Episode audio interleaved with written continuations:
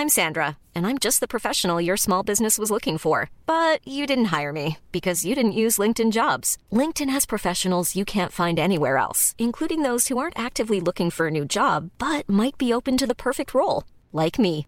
In a given month, over 70% of LinkedIn users don't visit other leading job sites. So if you're not looking on LinkedIn, you'll miss out on great candidates like Sandra. Start hiring professionals like a professional. Post your free job on linkedin.com/people today.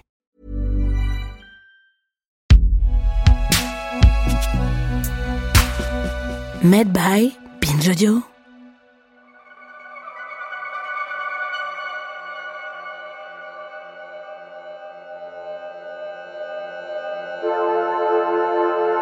les bonnes dames. Elles sont nombreuses, attentives et professionnelles. Celles qui vendent des médicaments de rue. Méfiantes aussi désormais.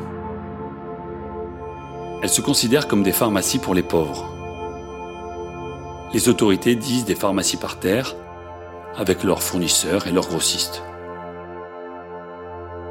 Toute la journée, elles donnent des conseils, et ne sont jamais l'objet de réprimandes de la part de clients mécontents. Les bonnes dames ont leur confiance, elles nous ont accordé la leur.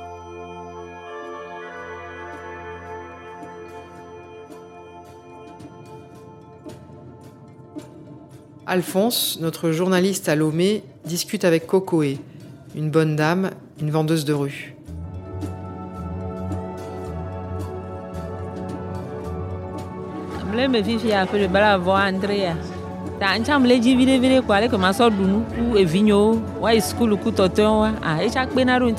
Elle explique être dans ce commerce depuis au moins 20 ans.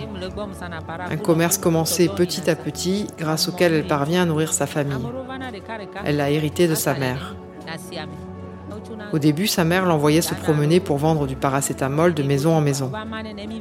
Les grossistes venaient du Ghana, du Bénin et du Nigeria pour les livrer. Cocoé, elle, commercialise surtout ce qui vient du Ghana voisin. Mais ces derniers temps, les bonnes dames apprennent que ce commerce est interdit. Pour Cocoé, ce qui est sûr, c'est que des gens viennent acheter ces médicaments chez les bonnes dames. Des personnes âgées viennent parfois avec 25 francs CFA, presque rien, pour demander des médicaments parce qu'elles ont des maux de tête. Alors elle leur en donne gratuitement. C'est vous dire, explique Cocoé, que nous sommes la pharmacie des pauvres, des paysans sans moyens.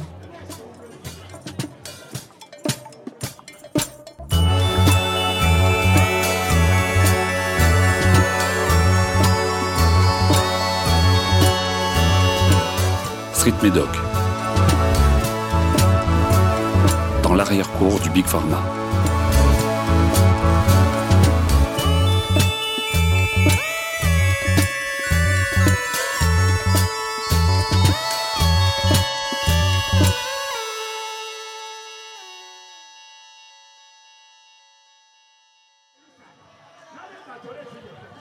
Maman, bonjour. Agbanditi ke kole ça les filles au plein air? garo me n plene ne nkpɔ be enu tsi kɔ nam le ame le ve ma. Gbɔgam le asi me kɔndzo wa ne nkpe kpɔ cent franc va be ne tsɛ na Alphonse interroge maintenant Amélie, une cliente régulière des marchés de rue. la mia me ɖo mi le ame ɖe kpe mu le la kplɔ mi kɔndzo miɔ ŋutɔwoe nyi miɔ ŋutɔ. Miɔ ŋutɔwo yina gbɔna ke ŋgbɔ ya ƒea me te nyɔna. Quand elle se sent malade, explique-t-elle, et n'a pas d'argent pour se rendre à l'hôpital, elle vient ici et avec 100 francs CFA, la dame lui propose un ensemble de produits, puis elle guérit. Parce qu'elle n'a personne pour prendre en charge les frais d'hôpital.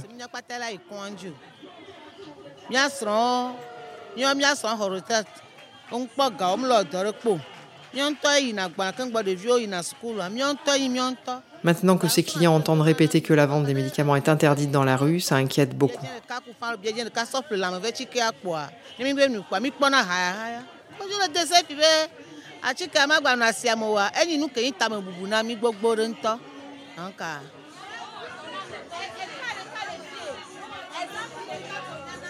enɔ nye ŋkɛntsi agbanditi ke dzɔna dzi na wo ya ɖo. míagblɔ be agbadzi ke adzɔna dzi na mienyi be Autre client, Della. Il parle à Alphonse de sa vision de la pharmacie. Lui, il préfère les médicaments de marché parce qu'il est persuadé que les médicaments de pharmacie ne guérissent pas. Du moins pas vite. Alors que les médicaments de rue sont efficaces, assure-t-il. Il nous donne un exemple. Sa petite sœur a été opérée récemment et à son retour à la maison, elle ne pouvait pas s'asseoir. Elle avait si mal au ventre que tous les médicaments prescrits à l'hôpital n'arrivaient pas à la calmer. Il a juste fallu qu'il aille acheter du diclofénac au bord de la route. Puis c'était fini, se félicite Della. Mais Della reconnaît une chose, c'est que ces médicaments ne doivent pas être exposés au soleil, sinon ça peut causer d'autres problèmes de santé.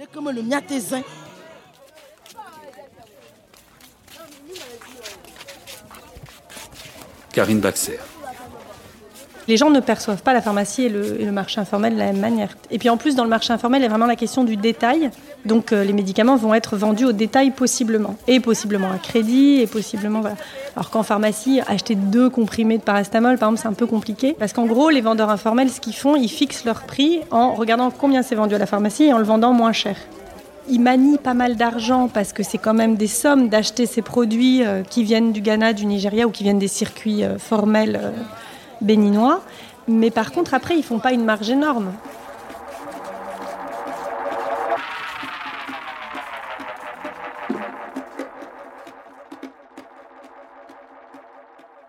Malgré toutes les répressions à l'œuvre, les bonnes dames continuent. Monsieur Alessandre Badiagoma, quand vous allez discuter sur le terrain avec les revendeuses ou les revendeurs des médicaments illicites, qu'est-ce qu'ils vous disent? Qu'est-ce qu'ils expliquent? Comment ils expliquent le fait qu'ils soient obligés euh, de continuer à vendre des médicaments contre lesquels les autorités luttent ou qu'on peut saisir à tout moment et aller brûler? C'est le profit. Ils savent que c'est une activité très rentable la vente des médicaments parce que chaque jour les gens en, achètent, chaque jour les gens en consomment. C'est une question de bénéfice, de se faire de l'argent. Nous avons rencontré des femmes qui en vendent, on leur pose la question comment vous êtes arrivé là? Elles nous font savoir que la grand-mère en vendait, la maman a pris la relève et maintenant c'est son tour. Et c'est ça qui nourrit toute la famille. Donc un commerce qui est parti de génération en génération. Voilà, ça les nourrit, ça les enrichit. C'est pas facile de laisser ce commerce-là. Évidemment, ces médicaments se retrouvent toujours sur le marché. Mais il faut reconnaître que depuis 2012 jusqu'à maintenant, nous, au cours, nous avons sillonné pratiquement tout le pays.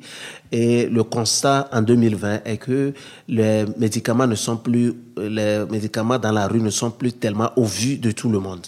Et, c'est vers le, la soirée que la majorité des vendeuses apparaissent euh, dans la rue.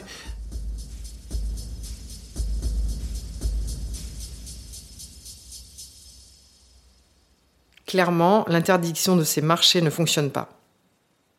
On pourrait penser que des descentes de police régulières avec saisie et destruction des produits proposés suffiraient pour écraser définitivement les marchés par terre. Pourtant, la répression n'est jamais si poussée. Michel Seba, directeur sûreté pour l'Afrique chez Sanofi. C'est beaucoup plus compliqué que ça. D'abord, les volumes financiers sont très très importants. Vous avez des gens qui disposent d'appui. Et deux, vous avez une vraie économie parallèle qui fait vivre beaucoup de personnes. Donc vous ne pouvez pas supprimer ça d'un coup de baguette magique parce que vous allez vous retrouver avec des émeutes dans les centres-villes.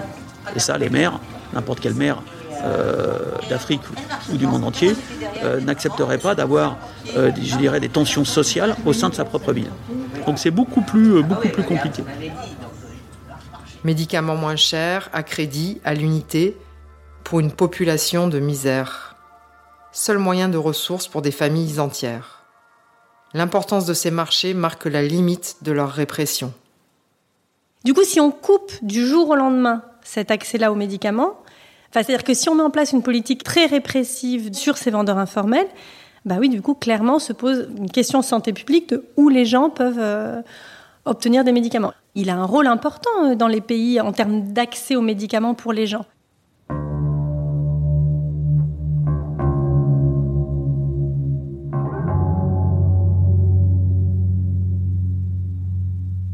Acheter son doliprane dans un marché de rue est pour beaucoup d'habitants de Lomé aussi évident que d'y acheter ses légumes. Il y a un décalage immense entre le ressenti de la population et les messages de prévention des autorités, comme ici avec l'ex-ministre de la Santé du Sénégal, Aminata Touré. Euh, souvent, euh, bon, c'est même pas perçu comme une activité criminelle. Hein. Euh, les dames, souvent c'est un commerce d'ailleurs qui, est pratiqué par les femmes, ne voient vraiment pas le problème. Hein. Donc il faut quand même qu'il y ait beaucoup de, de, sensibilisation. Ça, je pense, c'est le point de départ, que ces médicaments tuent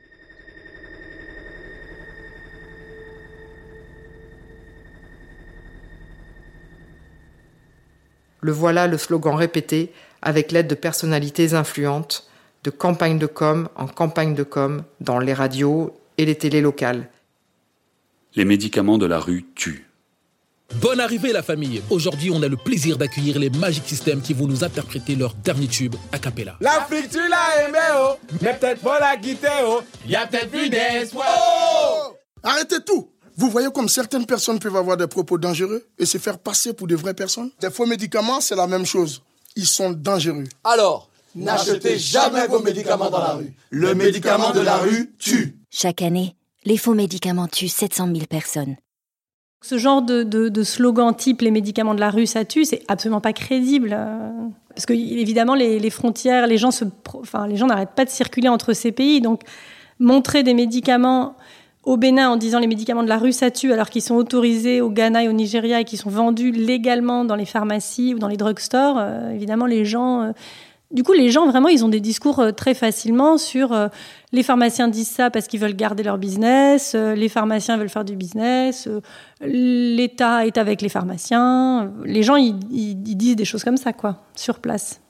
Par contre, ce que je pense, c'est que certains, et d'ailleurs, autour de ce slogan, moi, je le disais aux notamment à l'ONG qui mettait ça en avant en disant, mais en fait, euh, là, ce que vous dites, c'est contre-productif. En fait, ils n'avaient même, même pas cette notion que les médicaments étaient légaux au Ghana, par exemple. Donc, en fait, c'est vraiment euh, la, complexité des phénomènes qu'il faut qu'on mette en avant pour leur dire, en fait, attention, parce que quand vous tenez un discours comme ça, vous valorisez certains produits dans cette hiérarchie euh, des médicaments dont dont je parlais tout à l'heure.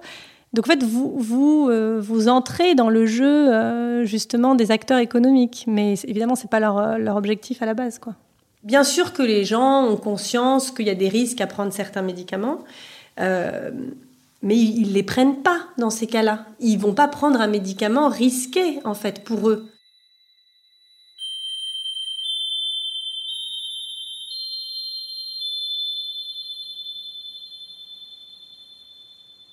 Une large population rurale reste éloignée de tout accès aux médicaments. Les dispensaires sont souvent en pénurie et ne sont en réalité pas gratuits. La distribution se fait mal et le marché de rue reste nécessaire, comme l'explique le chercheur à l'IRD Mathieu Quay. Un excellent exemple de ça, c'est euh, les milieux ruraux euh, dans un certain nombre de pays en développement dans lesquels on n'a pas accès aux médicaments parce que soit le centre de santé euh, n'existe pas ou est fermé ou, dysfonctionne, soit on n'a juste pas d'acteurs de la santé autres que des acteurs qui sont des acteurs formés sur le tas. Ça, ça reste complètement informel, mais si vous retirez ça au village, il n'y a plus rien, il n'y a rien d'autre à la place. Une histoire qu'on m'a racontée au Kenya, c'est celle d'un inspecteur du médicament qui s'était rendu dans un village pour aller faire fermer une pharmacie d'un pharmacien qui exerçait illégalement euh, la pharmacie. Il n'avait pas de diplôme, il vendait des médicaments.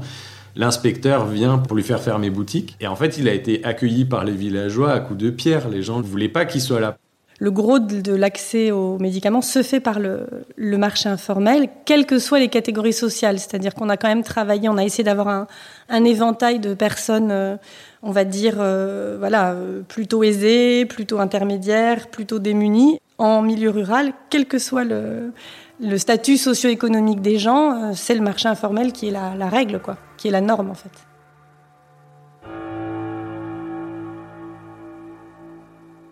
Le marché illicite, parallèle, informel, la pharmacie par terre selon les appellations de chacun. Il se nourrit des manques et prospère sur la misère, ce qui s'accentue en période de crise. On le voit désormais avec la crise sanitaire qui touche la planète. Docteur Innocent Kpeto, président de l'Ordre des pharmaciens du Togo. Les faux médicaments, malheureusement, existent et circulent. Et d'ailleurs, euh, Le phénomène de faux médicaments et le phénomène illicite s'est amplifié avec la Covid parce qu'il y a eu des, produits qui ont été annoncés comme étant efficaces et que très rapidement eh, on a vu se déverser sur nos marchés publics, sur nos rues, eh, dans des maisons. Et, comme il y avait la panique, les populations se sont ruées vers ce type de produits. Eh, il y a eu par exemple la chloroquine qui n'était plus disponible en officine. Et donc, euh, quand les trafiquants l'ont introduit dans le pays, euh, ça a été une ruée vers l'or.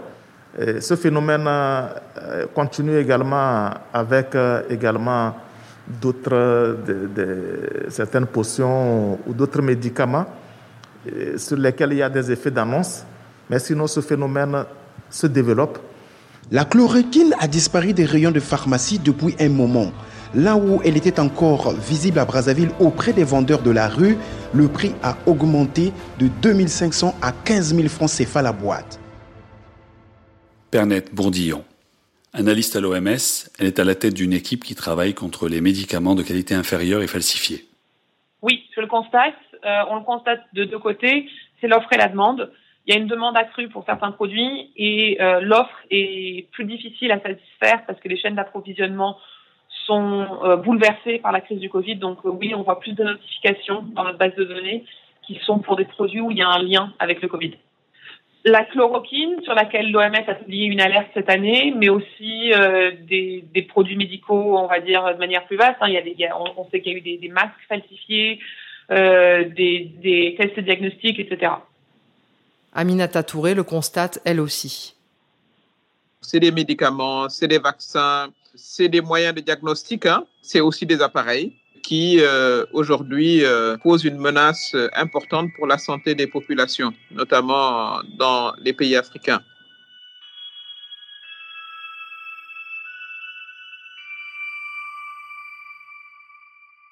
Avec le coronavirus, les pharmacies ont été littéralement dévalisées dès les premières semaines. Masques et chloroquine se vendaient à prix d'or sur ces marchés parallèles qui se nourrissent toujours des pénuries. Docteur Amoussou Amavi, pharmacienne à Lomé au Togo. Parlez-nous un peu de votre activité de pharmacienne et, ce temps de Covid? Oui, je peux dire que on, surtout au tout début euh, de cette euh, crise sanitaire, le confinement a touché le monde entier. Et donc, les laboratoires qui nous approvisionnent ont été au ralenti. Les activités ont été au ralenti. Nous avons connu des ruptures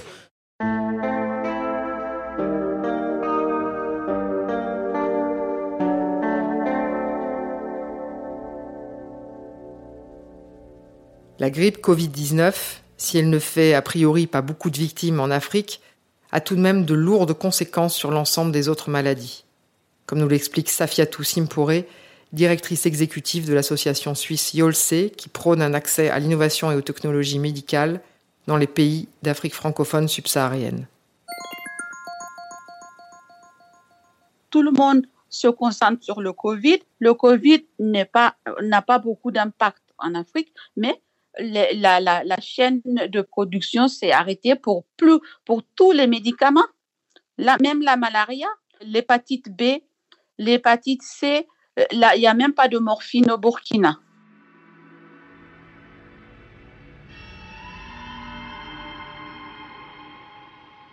Entre pénurie mondiale et marché noir local, les pharmacies togolaises ont souffert dans les premiers temps de la crise sanitaire les pharmacies au Togo, euh, par ces temps de Covid, euh, oui, euh, je dirais qu'on se maintient. Ce qui est important, c'est que la Covid nous a quand même bouleversé au début, mais on a eu beaucoup de difficultés à un moment donné sur des produits de la chaîne de froid, les insulines, les vaccins. Quand les avions ne circulaient pas beaucoup vers nos pays, euh, on a eu des ruptures sur ce type de produit, c'est ce qui nous a fait beaucoup peur. On a eu de, réelles frayeurs sur les insulines notamment. Ça nous a montré que nous devons réfléchir également à essayer de, rendre un peu plus autonomes nos pays par rapport à, ces médicaments, mais c'est une autre question qui va mériter sûrement beaucoup de réflexion plus tard.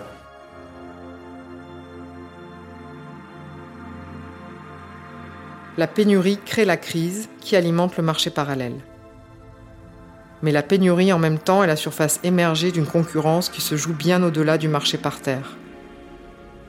À travers les océans du monde entier, depuis les immenses laboratoires des pays émergents, en passant par des transitaires et négociants en tout genre, au travers d'un enchevêtrement d'agences d'autorités sanitaires aux intérêts divergents.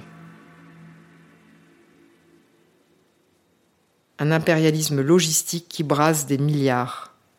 Peu importe le produit, tant que son transport rapporte du fric.